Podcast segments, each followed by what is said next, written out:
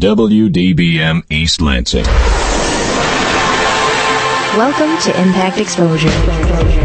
Exposure is 88.9 The Impact's one hour forum discussing relevant issues affecting the MSU community. And now, tonight's Exposure. Welcome to Impact Exposure. My name is George. I'm your host for the evening. We've got a full show lined up for you. We're going to be talking about things that are happening around the greater Lansing area. My first guest is Eric. He's from the Great Lakes Folk Festival. How you doing this evening, Eric? Pretty good. How you doing? Not too bad. Thank you.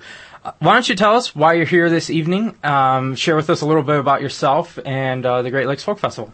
Okay, I am a seniors communication student at Michigan State.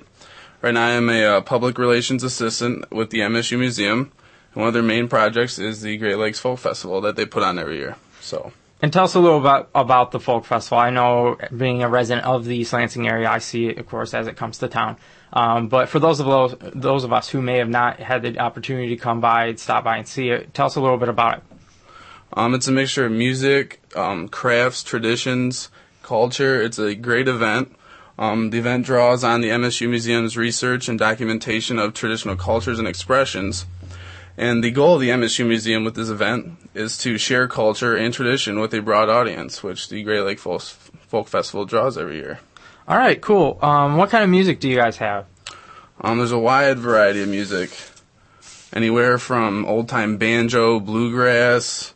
There's some Mexican son music, music from all over the world. It's a great variety. Um, there's something for everyone. All right, great. And uh, I know it does usually take up a large portion of actual, like geographically, of East Lansing. Um, how many stages are you guys going to be running? Um, this year there'll be five music and dance stages. Um, it'll cover 21 hours of programming across a half mile site, so it's a pretty big event. We draw about 90,000 people per year, so a lot of people get to share with the tradition and the culture of many different worlds. All right, great. Um, we talked about uh, where it is, East Lansing, obviously. Uh, what are the dates for the folk festival? Um, the first day is coming up this Friday, August 8th. Um, it starts at 6 and will close up around 10:30 p.m. Then on Saturday, August 9th, it'll be from noon to 10:30 p.m. Then Sunday, the final day, which is August 10th, it'll be from noon to 6 p.m.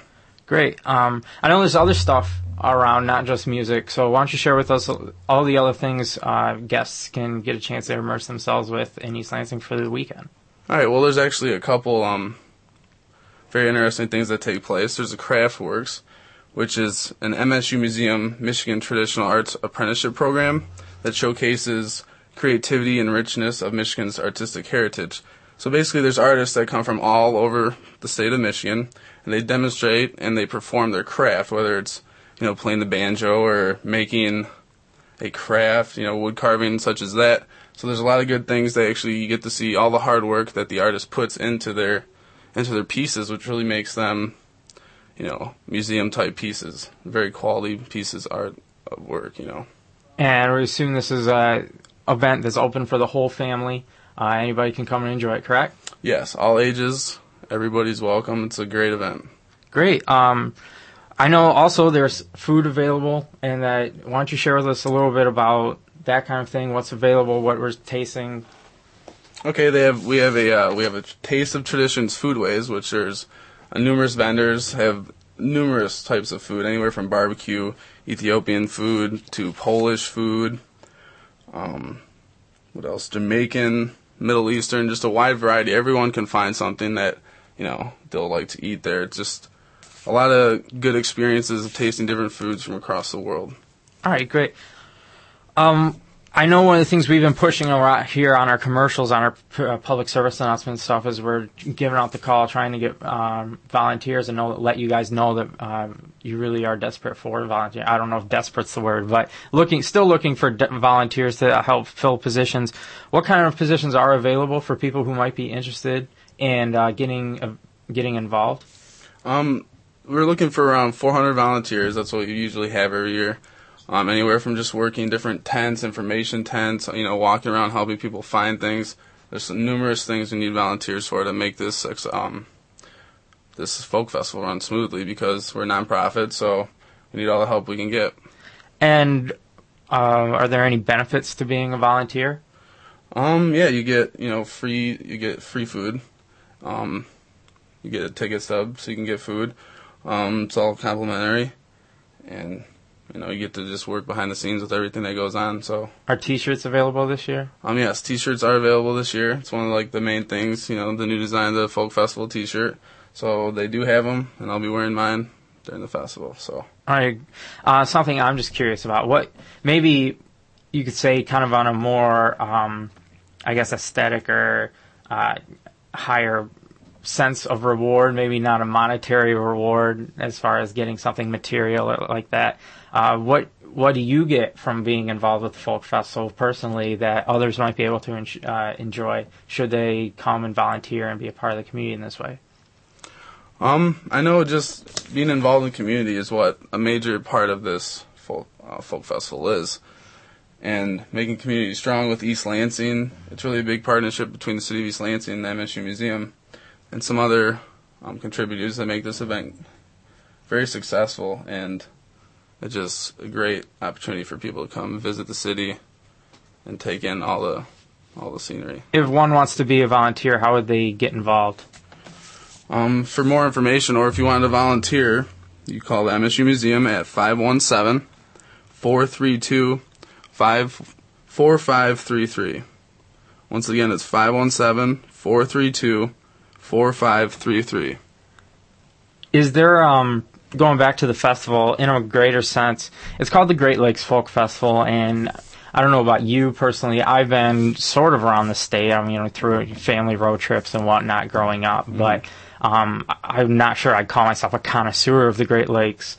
Uh, do you feel, as someone who works there, do you think we get a lot of exposure being from this um, one area of just all around, whether it be on the northern side of even Canada and that kind of thing, and then looking around all the states that are touching the Great Lakes? Do you feel the festival really brings a taste of everything? I think it does because there's people from that travel from the Upper Peninsula. There's people that travel from other states to come share their, I mean, other countries. So it's so many people come from so many different areas, and especially in Michigan, there's so many different places people come from the east, north, west side of the state just to come visit this festival because it's such.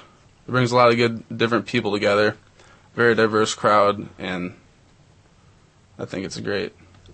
Yeah. Um, what about kids? Is there stuff specifically that is for kids? I know, uh, you know, not all music might appeal to the younger ones who get a little restless, especially in the August sun. So is there something that they can take their people can take their children to that's going to be specifically for them to enjoy and uh, that kind of thing? Yes, there's actually a children's area um, where kids can make arts and crafts. They can learn a little more about the music and learn a little more about crafts by actually making their own crafts. So that's one. That's pretty much the main thing for kids that they want. They can go to this area and make their own crafts and bring something home to so they can remember the folk festival. Maybe come back to it next year. Awesome, awesome. I know I have gone in the past, like I said, and um, during the evening, your they usually opened up some of the festival areas to have uh, late night dancing. I mean, obviously not late, late, late night, but uh, up until the closing time, had some dance floors, had everybody out there. Uh, have you uh, had the chance to participate yourself in a folk festival before, uh, or at least in the Great Lakes Folk Festival before? Um, I've never um, participated in it. Really, when I was younger, I, I went there and enjoyed it with my family when I lived in East Lansing I was, you know, in elementary school. I don't really remember it a whole lot, but I do remember the food and the music, and so I kind of have that connection with the folk festival. All right. So beyond being a, a college student, you're right. You said you're a senior, Yeah. and uh, I'm assuming you're getting some sort of college credit, or this is going on a resume or something. What do you really look forward to most beyond that uh, from the folk festival? Is there a particular type of music that you're really looking forward to, or are you really into some sort of craft or something like that? Um, what are you looking forward to? Um, I really, I mean, I just really think it's a great experience so I can learn, and it's really closely related to my major, what I want to go into public relations, marketing, that kind of thing. And they offer, I mean, you can get a lot of hands-on experience. Like right now, you know, I'm at a radio station talking about the folk festival, so that's one thing, you know, as an intern you get to do, and it's a great experience to learn, to learn from. So You've been uh, sitting with or getting having been involved with the MSU Museum and from that aspect as helping put on the folk festival. What's it what's the attitude and what kind of the aura Um, at the I'm sure there's a lot of anxiety, you know, making sure everything comes together on time. But the real feeling for why the MSU Museum wants to get involved with uh, a folk festival of all things and help participate it or help participate within it. Okay. Yeah. All the everything that goes on at the folk festival is we want it to be a learning experience that can also be really fun because you got the music, you can got the dance, you got the food. There's so many things going on, so you can enjoy yourself while learning about different cultures, you know, different heritages, and all the music, food, and crafts and cultural heritage that's presented at the Great Lakes Festival is truly authentic, and that's what we want for our visitors to experience. All right, great. Is there anything else you'd like to share with uh, people out there? Um, transport transportation wise, there'll be CATA Folk Festival routes going on. Uh, if people want to ride their bikes, there will also be a special bike valet parking area located right in the middle of the folk festival. We'll you know we'll lock and watch it for you, and also you can drive. There'll be designated parking areas where you can drive around East Lansing and the campus of Michigan State University. Awesome. Uh, once again, to our listeners out there, the Folk Festival begins this Friday, August 8th at 6 p.m., uh, going throughout the weekend. It ends Sunday at 6 p.m. So if you're interested in that, you'll have the opportunity to take uh, take advantage of this, well, opportunity and uh, get involved here in East Lansing. Eric, I want to thank you for joining us today, and we're going to head out to a break. You're listening to Exposure. You're listening to Exposure on 88.9 The Impact. At the football game, Jim shows the telltale signs of being wasted. He starts flexing for the camera. He refers to his muscles as gunboats. He screams, How's this for a halftime show? Jim streaks the field. It's easy to tell if you've had way too many to drive. But what if you've had just one too many to drive? Never underestimate just a few. Buzz driving is drunk driving. A public service announcement brought to you by the U.S. Department of Transportation, the Ad Council, and this station. For more variety than you'll hear on any other station, listen to the Impact Prime Time, where you can find a different specialty show every night of the week. Sunday nights, check out Sitter Spin from 8 to 10 p.m., where you can voice your opinion on what new music we play here on The Impact. Only on Impact Prime Time.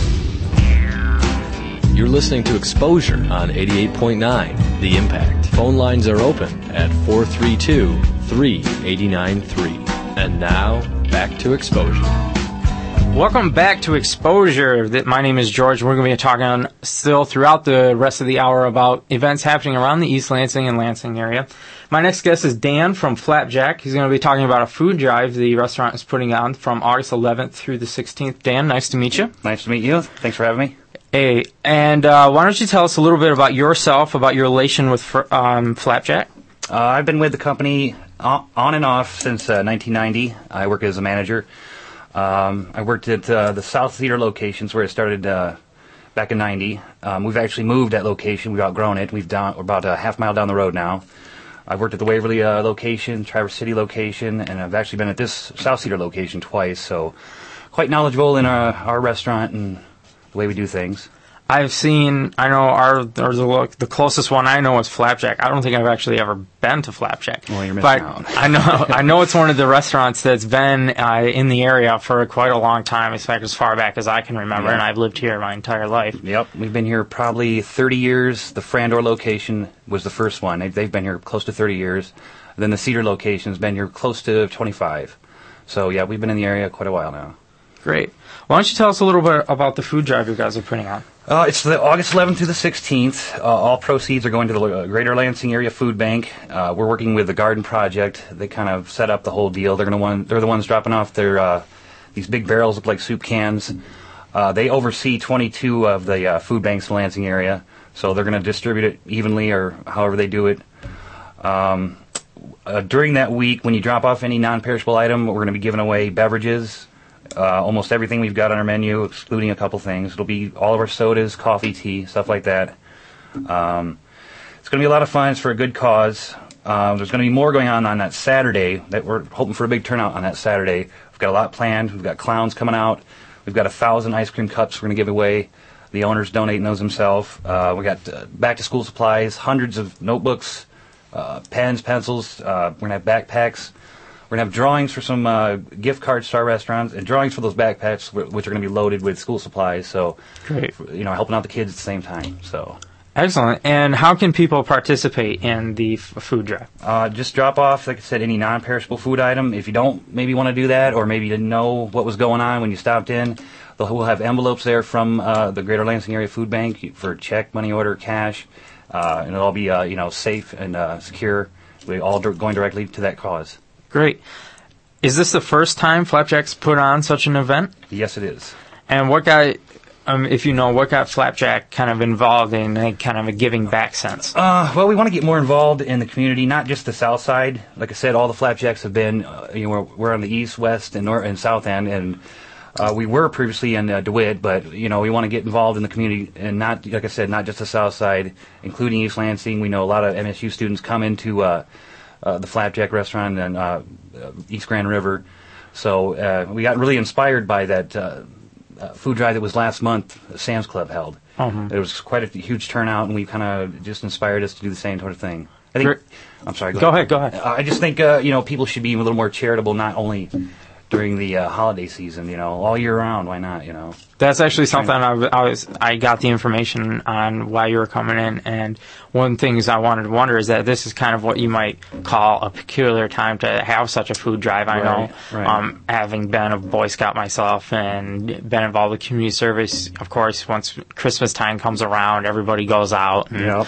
uh, everybody wants to volunteer and that stuff. Yeah. Uh, so yes, I, I mean I believe it is important to do it Yeah, that's other the times. message we're just really trying to get out there is like be charitable, you know, any day of the year. You know, why and I know sometimes during the holidays people they just feel like it, but you know, I feel like it any time of the day, you know, any time of the year. So just trying to get that word out and you know, and especially now with the economy, people are hurting out there, families are hungry, gas prices are not helping, so any little thing anybody can do to help really makes a difference, you know. Is Flapjack uh, looking to inspire other companies in the Mid Michigan area Yep. to hold either hold their own drives or donate and that kind of thing? Yep, and absolutely. um, do- Actually, we're hoping to maybe if this goes over well, that you know, even if it doesn't, you know, it's all going to be 100% positive, whatever happens.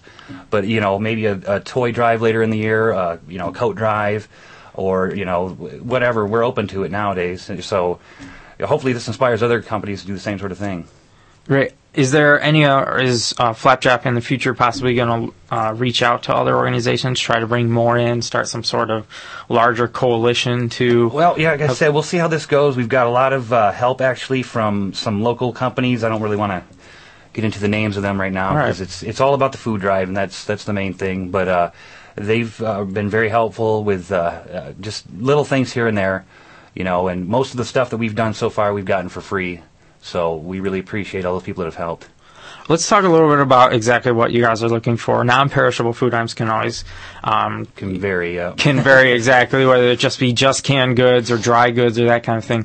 What are you guys looking for specifically? And are you accepting items other than just food? Let's say, like you said, sometimes uh, people accept coats, you know, that kind of Right. thing.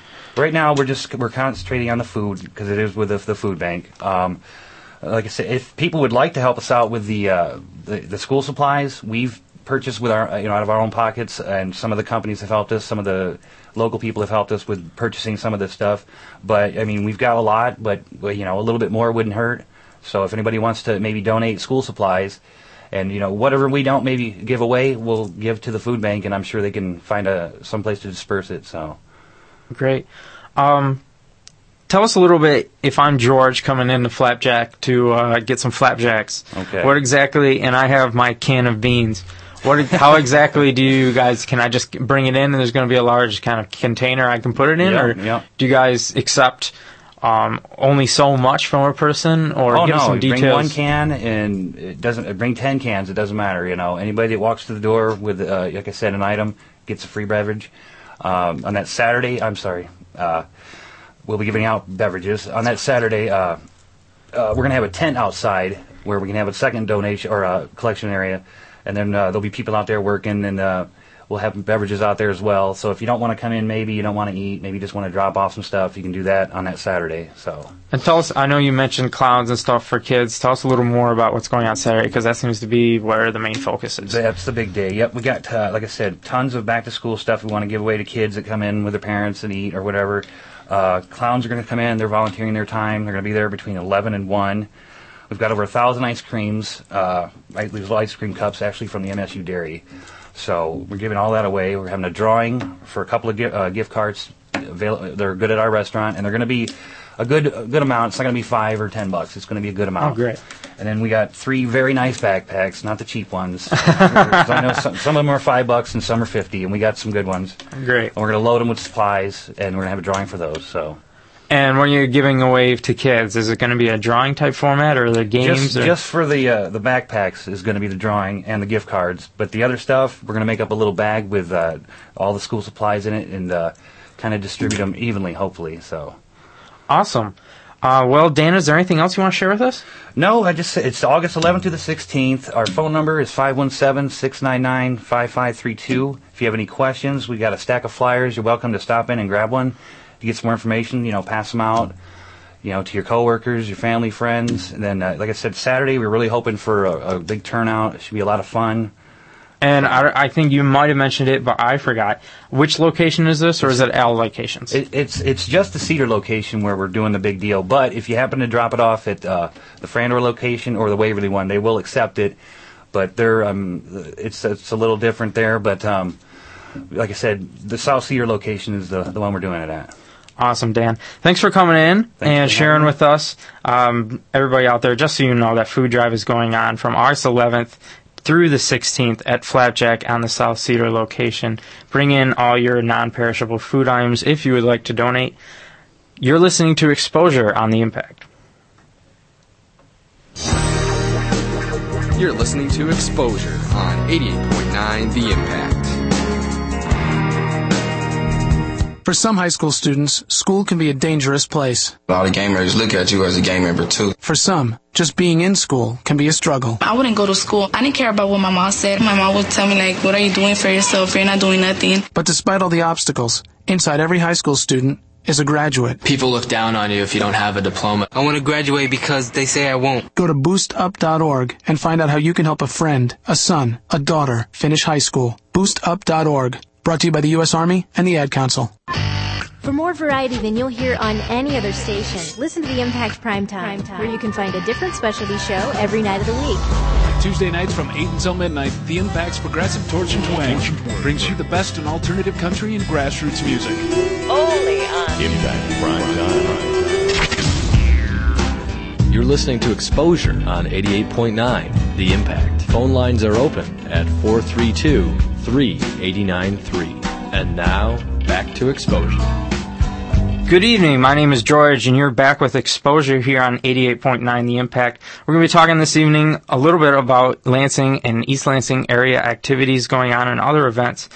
On the phone with me now is Pat from the Michigan Women's Historical Center and Hall of Fame. She's going to be talking about us, talking to us about some new exhibits, events, um, their need for some volunteers, their mission, and other things. So, welcome to the show, Pat. Thank you.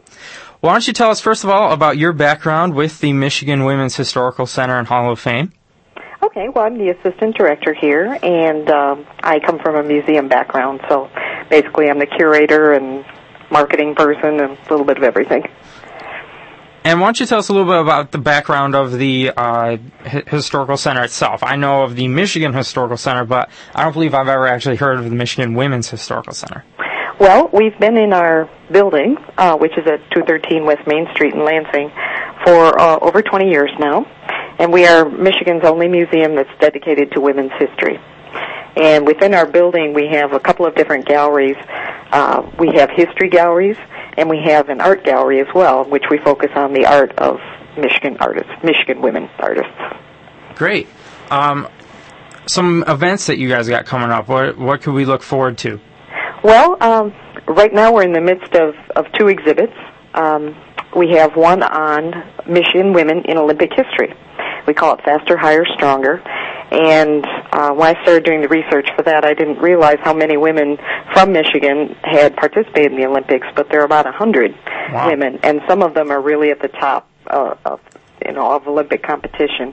You probably heard of Sheila Taormina. She's being um, touted right now in the news because she's the world's first woman to compete in three distinctly different sports at the Olympics. And she's going to be there as a pentathlete uh, in Beijing. Although she's also participated as a triathlete and as a swimmer, for which she won the gold. So, um, you know, she's just one of a hundred women from Michigan who've really stood out in Olympic competition ever since the first Michigan woman who participated in 1920. And uh, you said there were two two exhibits you guys were working on. What's that second one? The second one is in our art gallery. It's called Chemscapes, and it's a really unique photographic exhibit by a woman named Pam Gleave, who's an artist from Olivet. And she takes chemicals and chemical solutions, and then she heats them and cools them until they crystallize, and then she photographs them through microscopes. And they result in these really colorful and dramatic and, and modern abstract images. Um, you know, sometimes they look like feathers, and other times they look like landscapes or planets or, or whatever. They're just amazing and uh, we've had a lot of good response to that exhibit because it's just so different. That's that's really interesting. Um, how often do you guys change these exhibits?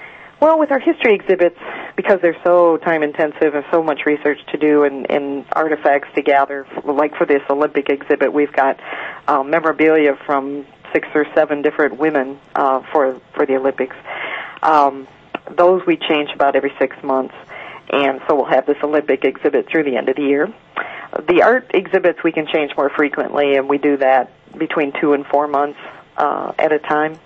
Um, we're after this woman's art leaves us, we're going to have a watercolor exhibit, and then we'll have a quilt exhibit, and then the first thing next year we're going to have a unique exhibit. We're we're going to have a, a young artist who is just starting a master's program in art at Eastern Michigan, and she and her mother are going to do an exhibit together.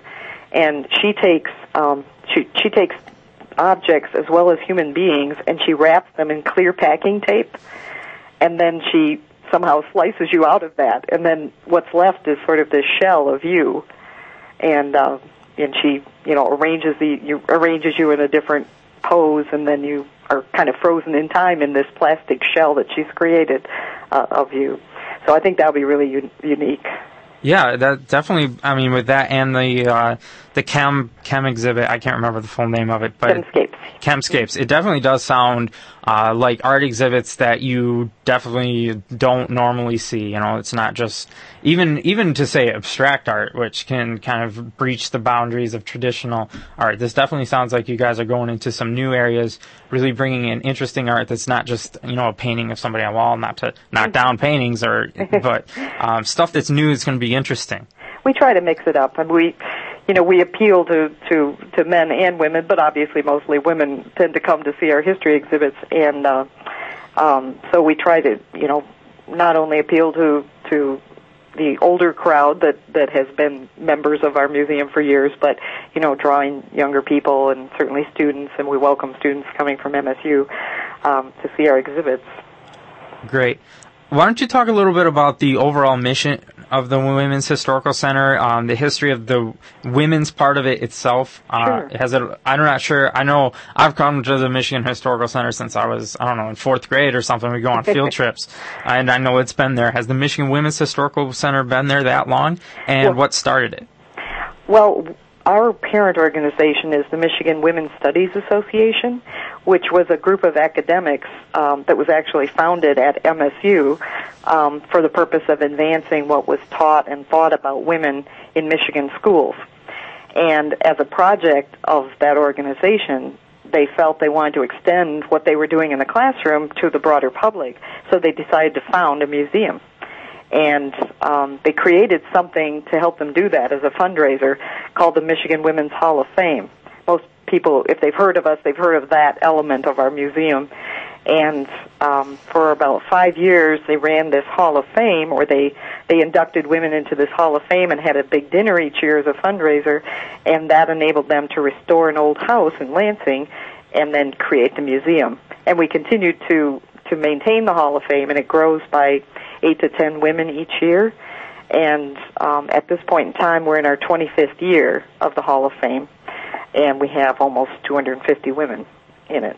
And it's both historical women, uh, contemporary women, um, and it's those women are nominated by anyone. It's a very democratic process. Anyone around the state, or for that matter, around the country, can nominate a woman that has some Michigan ties that they think is worthy of recognition on the state level. And um, those nominations are judged by independent panels of judges, and then, um, as I said, about you know seven to ten, seven, eight, ten uh, are inducted each year into the Hall of Fame, and plaques are put up uh, that tell you a little bit about their lives in our Hall of Fame as well as on our website. Mm-hmm. Why don't you? I know growing. I mean, we were taught in grammar school some Michigan history, hence the field trip to the Michigan Historical Museum and that kind of thing. But why don't you tell us about we don't what we don't always hear sometimes? Uh, who some of these women that are entering uh, this Hall of Fame are? Typically I'm we just I don't see in the news every day, you know, new woman who's really on a national scale, say except for in politics. So who are some of your favorite um, entries into the Hall of Fame? And tell us about some of these Michigan women who have really made a change in history that people should know about. Okay, well, all the big names are there that you might expect. I mean, obviously, Governor Granholm being the first woman governor of our state, someone like that is is in the Hall of Fame. But also, um, uh, the woman who was the founder of our state park system, uh, whose name was Genevieve Gillette. Um, she has a connection to MSU. Mm-hmm. Um, so you know her name may not be as as well known as Governor Granholm's, but most people who enjoy our state parks would say that what she did was an important thing too. Um, in this year's uh, induction class, um, probably my favorite person is Jane Johnston Schoolcraft, and she was a a woman who um, was a was prominent up in the Sault Ste. Marie area on Mackinac Island um, during the fur trade area era. So this is we're talking in the early 1800s, and she was her father was Irish and her mother was an Ojibwa uh, Indian, and her grandfather was an Ojibwa chief. And uh, Jane married a, a man who was an Indian agent named Henry Rowe Schoolcraft, for which a number of things are named in the state of Michigan, including Schoolcraft College. Mm-hmm. And in addition to his work for the federal government, um, he worked with Jane to take down uh, Ojibwa legends and songs and stories and put them in book form and publish them in, in magazines so that the Ojibwa in, in language and, and, and culture, and by extension the larger Native American culture, would be um, known to the, the broader U.S. public. Um, and he is often given credit for doing all of the work, but it, history has proved and research has proved that you know without her translating and sharing these stories with him, these stories would never have been published. So um, she's now viewed as the first Native American literary writer. So I think it's wonderful that you know 300 years later she's getting her yeah. due as um, as really a literary figure of, of great importance not only in Michigan but nationwide. Great. Um, let's get back to Jennifer Granholm and to a larger extent Hillary Clinton.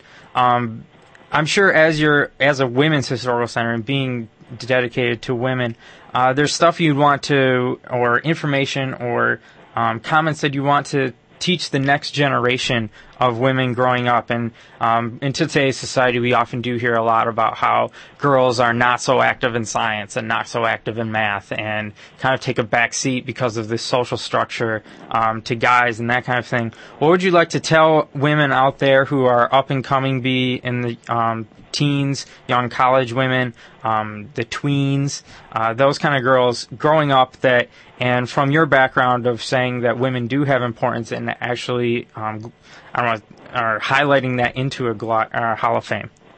Well, the the Hall of Fame, whether you come and see it in person or whether you look at it online, um, that really serves to to uh, inspire women of all ages um, to do more and to to be all they can be. If I can borrow from the army.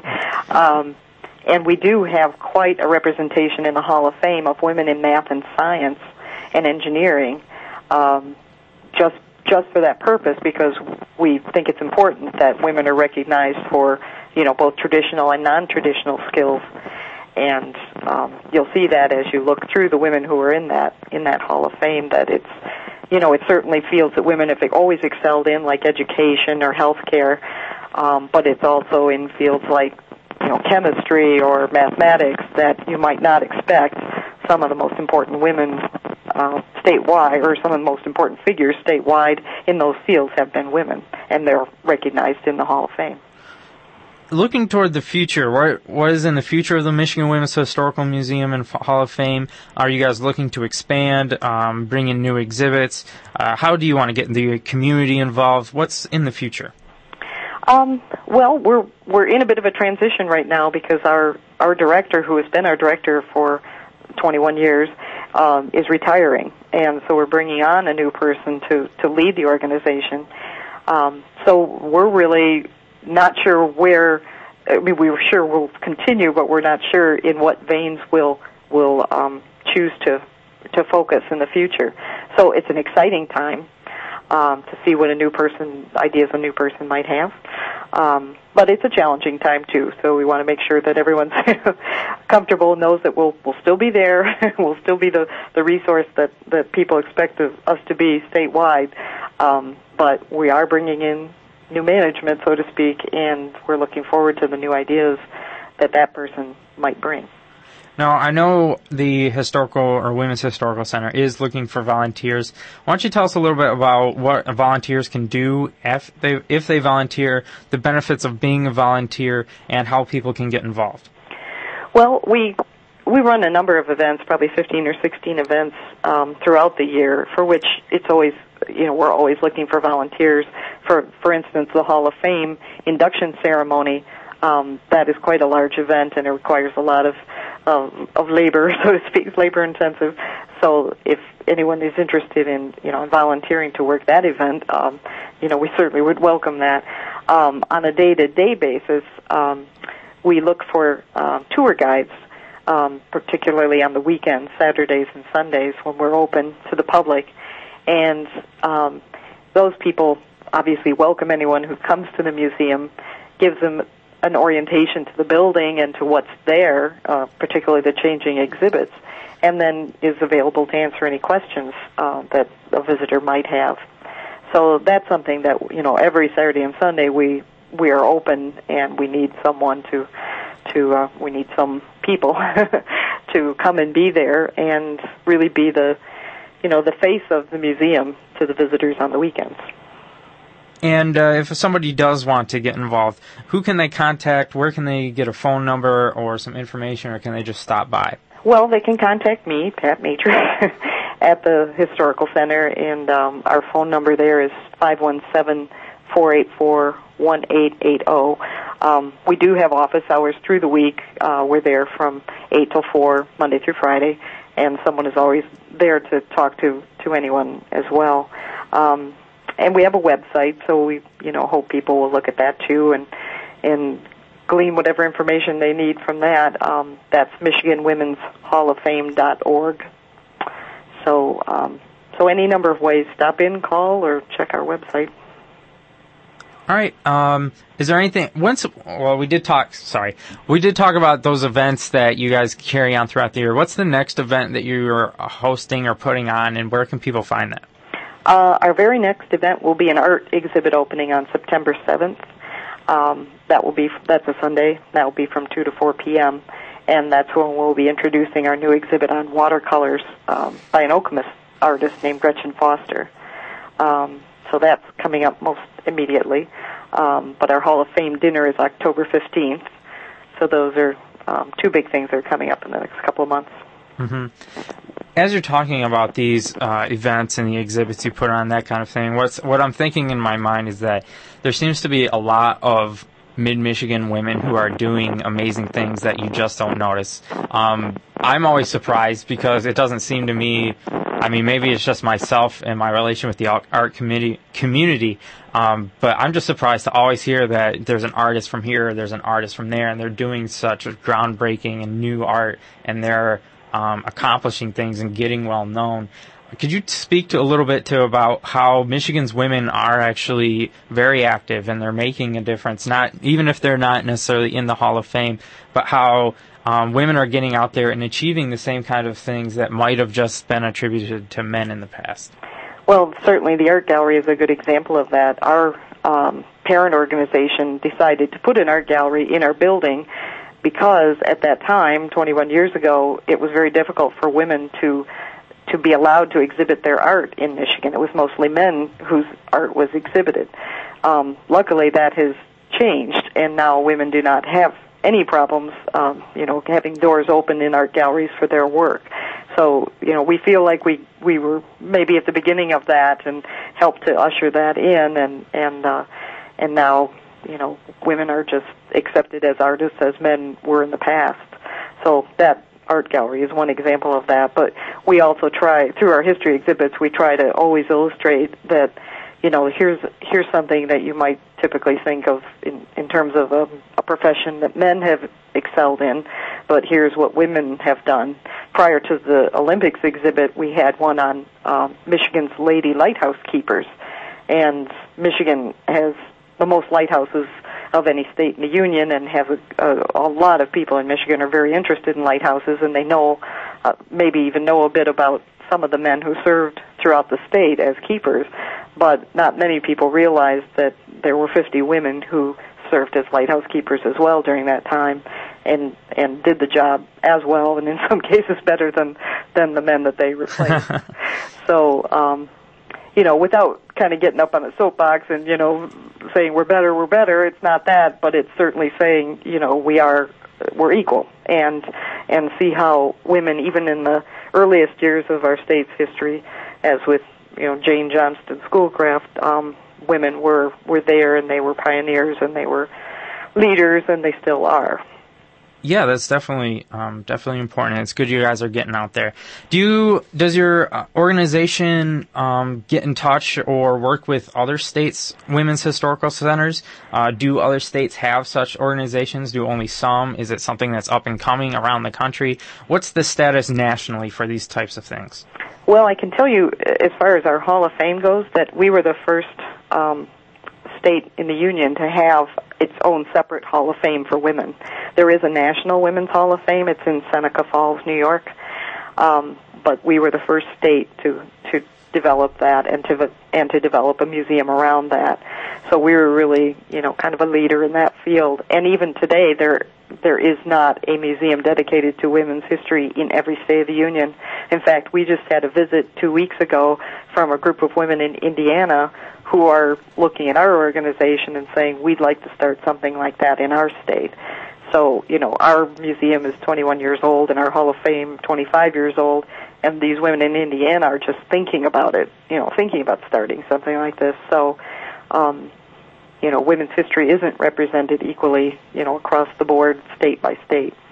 That's too bad. We're but proud I, to be a leader.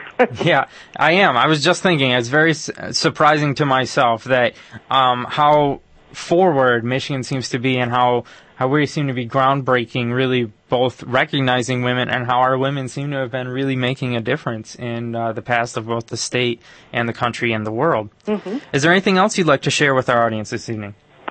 Well, um, I guess one thing I'd like to do is encourage people to go to our website and look at the Hall of Fame, and if they can think of anyone that they would like to nominate to the Hall of Fame, um, do that because, um, it, you know, as I mentioned, it's totally democratic. It's whatever nominations come in are ju- are the ones that are judged. It's not, you know, we don't seek out people for the Hall of Fame. It's whoever the public thinks should be in there, and everyone has a different opinion. And even now you know 25 years later you'd be amazed at what women still have not gotten into the hall of fame that that you would think you know would be there. So um you know we just really want to encourage people to grab the nomination form off the internet and and just you know fill it out if you know of someone who has a tie to Michigan and there are areas in the hall of fame that that really could stand more representation like the arts or athletics um so, you know, grab that nomination form and fill it out, and who knows, maybe the person you nominate will be in the Hall of Fame next year. Definitely. And that website again is MichiganWomen'sHallOfFame.org. Mm-hmm. Thank you, Pat, uh, for joining us from the Michigan Women's Historical Center and Hall of Fame. They're located located at 213 West Main Street in Lansing. Their phone number, or Pat's phone number, is 517 484 1880 if you're interested in getting involved, volunteering, or just need some information. And their office is open 8 to 4, Monday through Friday. Right now, they're currently exhibiting two exhibits, the Michigan Women in Olympic History and uh, Chem Skates, a photography art exhibit.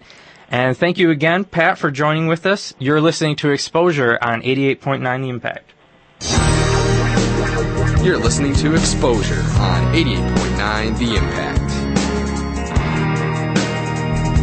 Attention shoppers, if anyone is missing a rather plump set of love handles, please come to the customer service counter and claim them. The ample love handles were lost in the produce department where their former owner had purchased fruits and veggies to munch on during the big game. Thank you and have a good day. Small step number 81 snack on fruits and veggies. It's just one of the many small steps you can take to get healthy. Learn more at www.smallstep.gov. A public service announcement brought to you by the U.S. Department of Health and Human Services and the Ad Council. For more variety than you'll hear on any other station, listen to the Impact Prime Time, where you can find a different specialty show every night of the week. Saturday nights from 8 p.m. until 2 a.m. Tune into the Cultural Vibe to hear the best in both local and national hip hop, plus live mixing on the ones and twos. Only on Impact Prime Time. You're listening to Exposure on 88.9 The Impact. Phone lines are open at 432 389 3. And now, back to Exposure.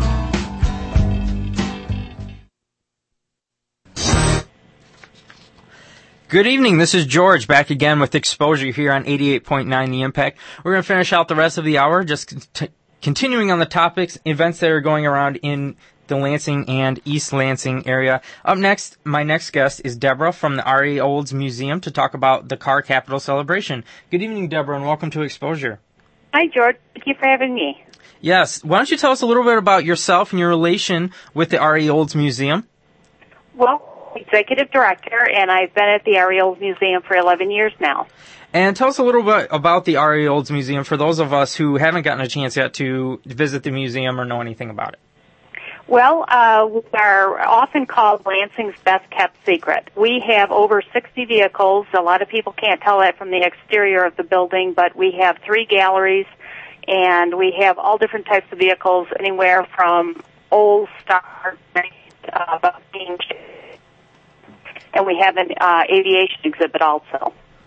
Wow. Um, what kinds of stuff or events does the museum have going on that people can get involved with?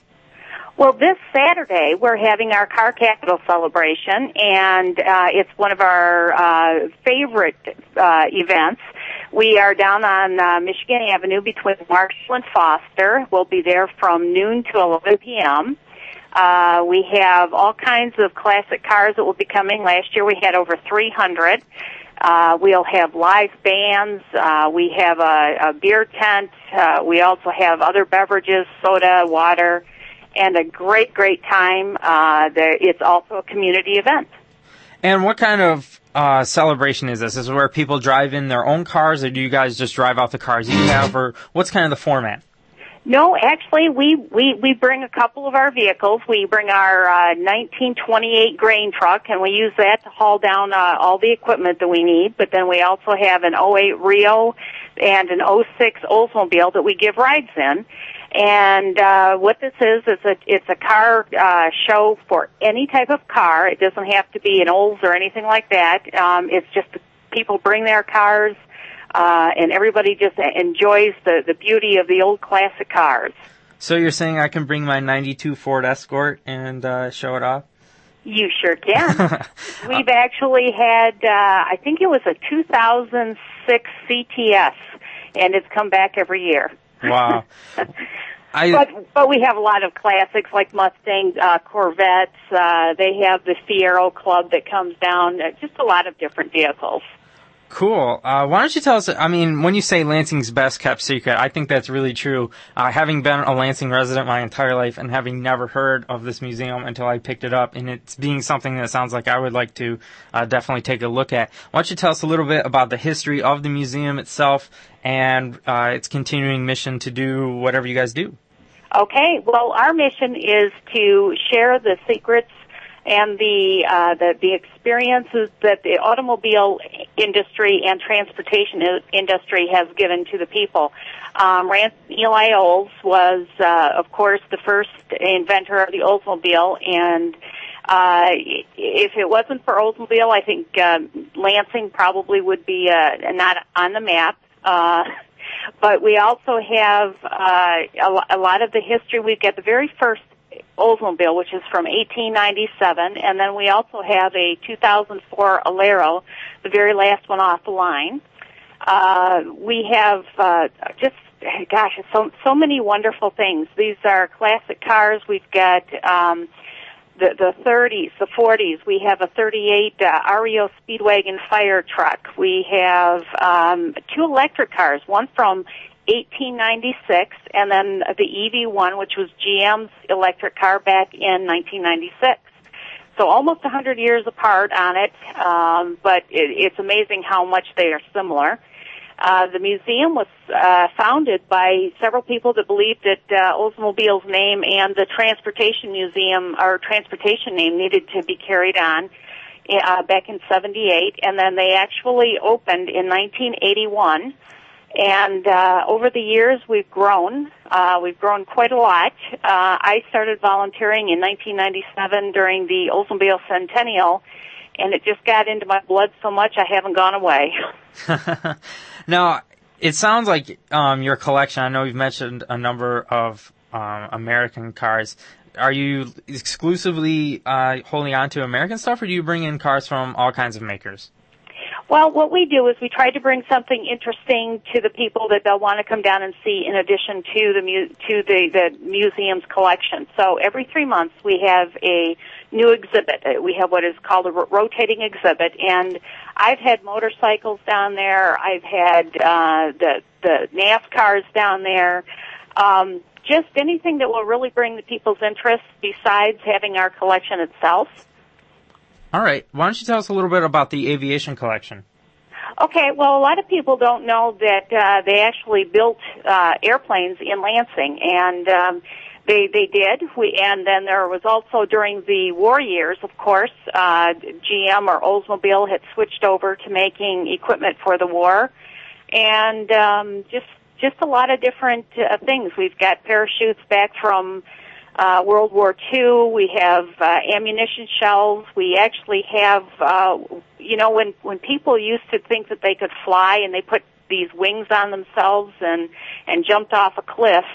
Um, it's called Batman, and we have uh, one of the actual ones that is uh, hanging from the ceiling. And uh, just to give you an idea how quick these people were, um, he had a fire extinguisher strapped to his leg.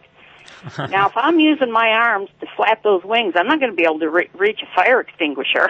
That's great. so, a lot of a lot of different interesting vehicles and uh, history. Um, there's one question that's been dying in my mind since I knew you were going to be on the show this evening. Okay.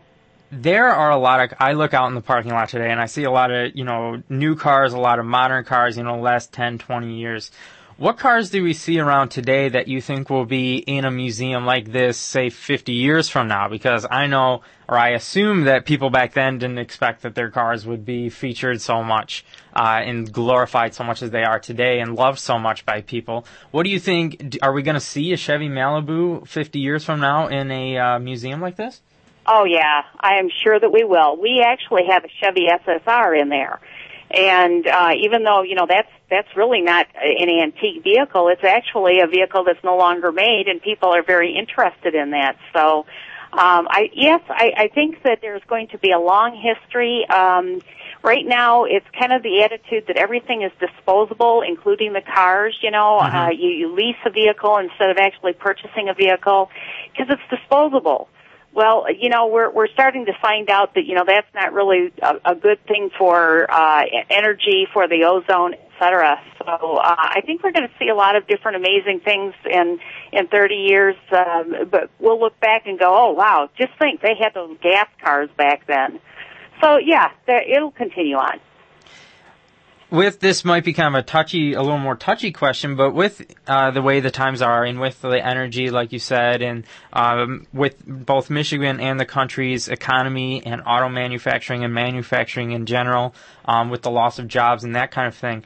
How do you feel about the Michigan uh, or the R.E. Olds Museum's kind of place in history as it might be um, documenting what was the beginning and possibly um, the end or the phase out of Michigan's auto manufacturing?